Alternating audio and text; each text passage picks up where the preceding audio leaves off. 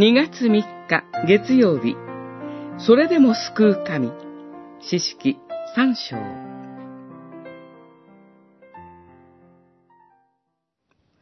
イスラエルの人々が主に助けを求めて叫んだので、主は彼らのために一人の救助者を立てられた。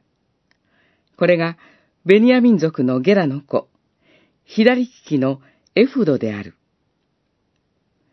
イスラエルの人々は、貢ぎ物を彼の手に託して、モアブの王、エグロンのもとに送った。三章十五節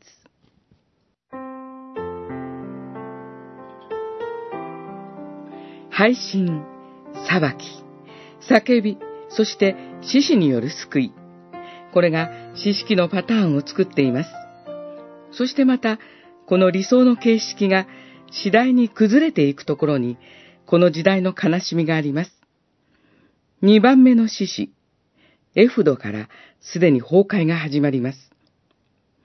神が起こされた敵、モアブの王、エグロンは、神の民を18年間苦しめました。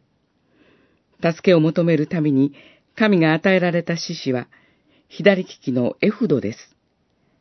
彼は、諸刃の剣を作り、右足に縛り付けます。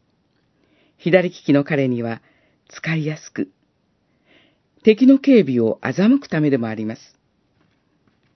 エフドは丸腰と思われ、一人敵陣に入り、貢ぎ物を収めます。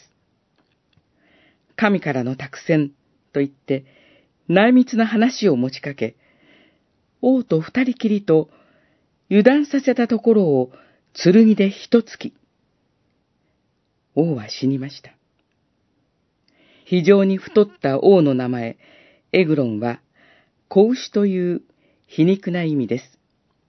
彼は、贈り物に弱く騙されやすい。また、王が殺されても、家来は気づかない。敵の滑稽さと、エフドの狡猾さが対照的です。エフドは、騙し討ちをした点で不完全ですが、それでも神は彼を用いました。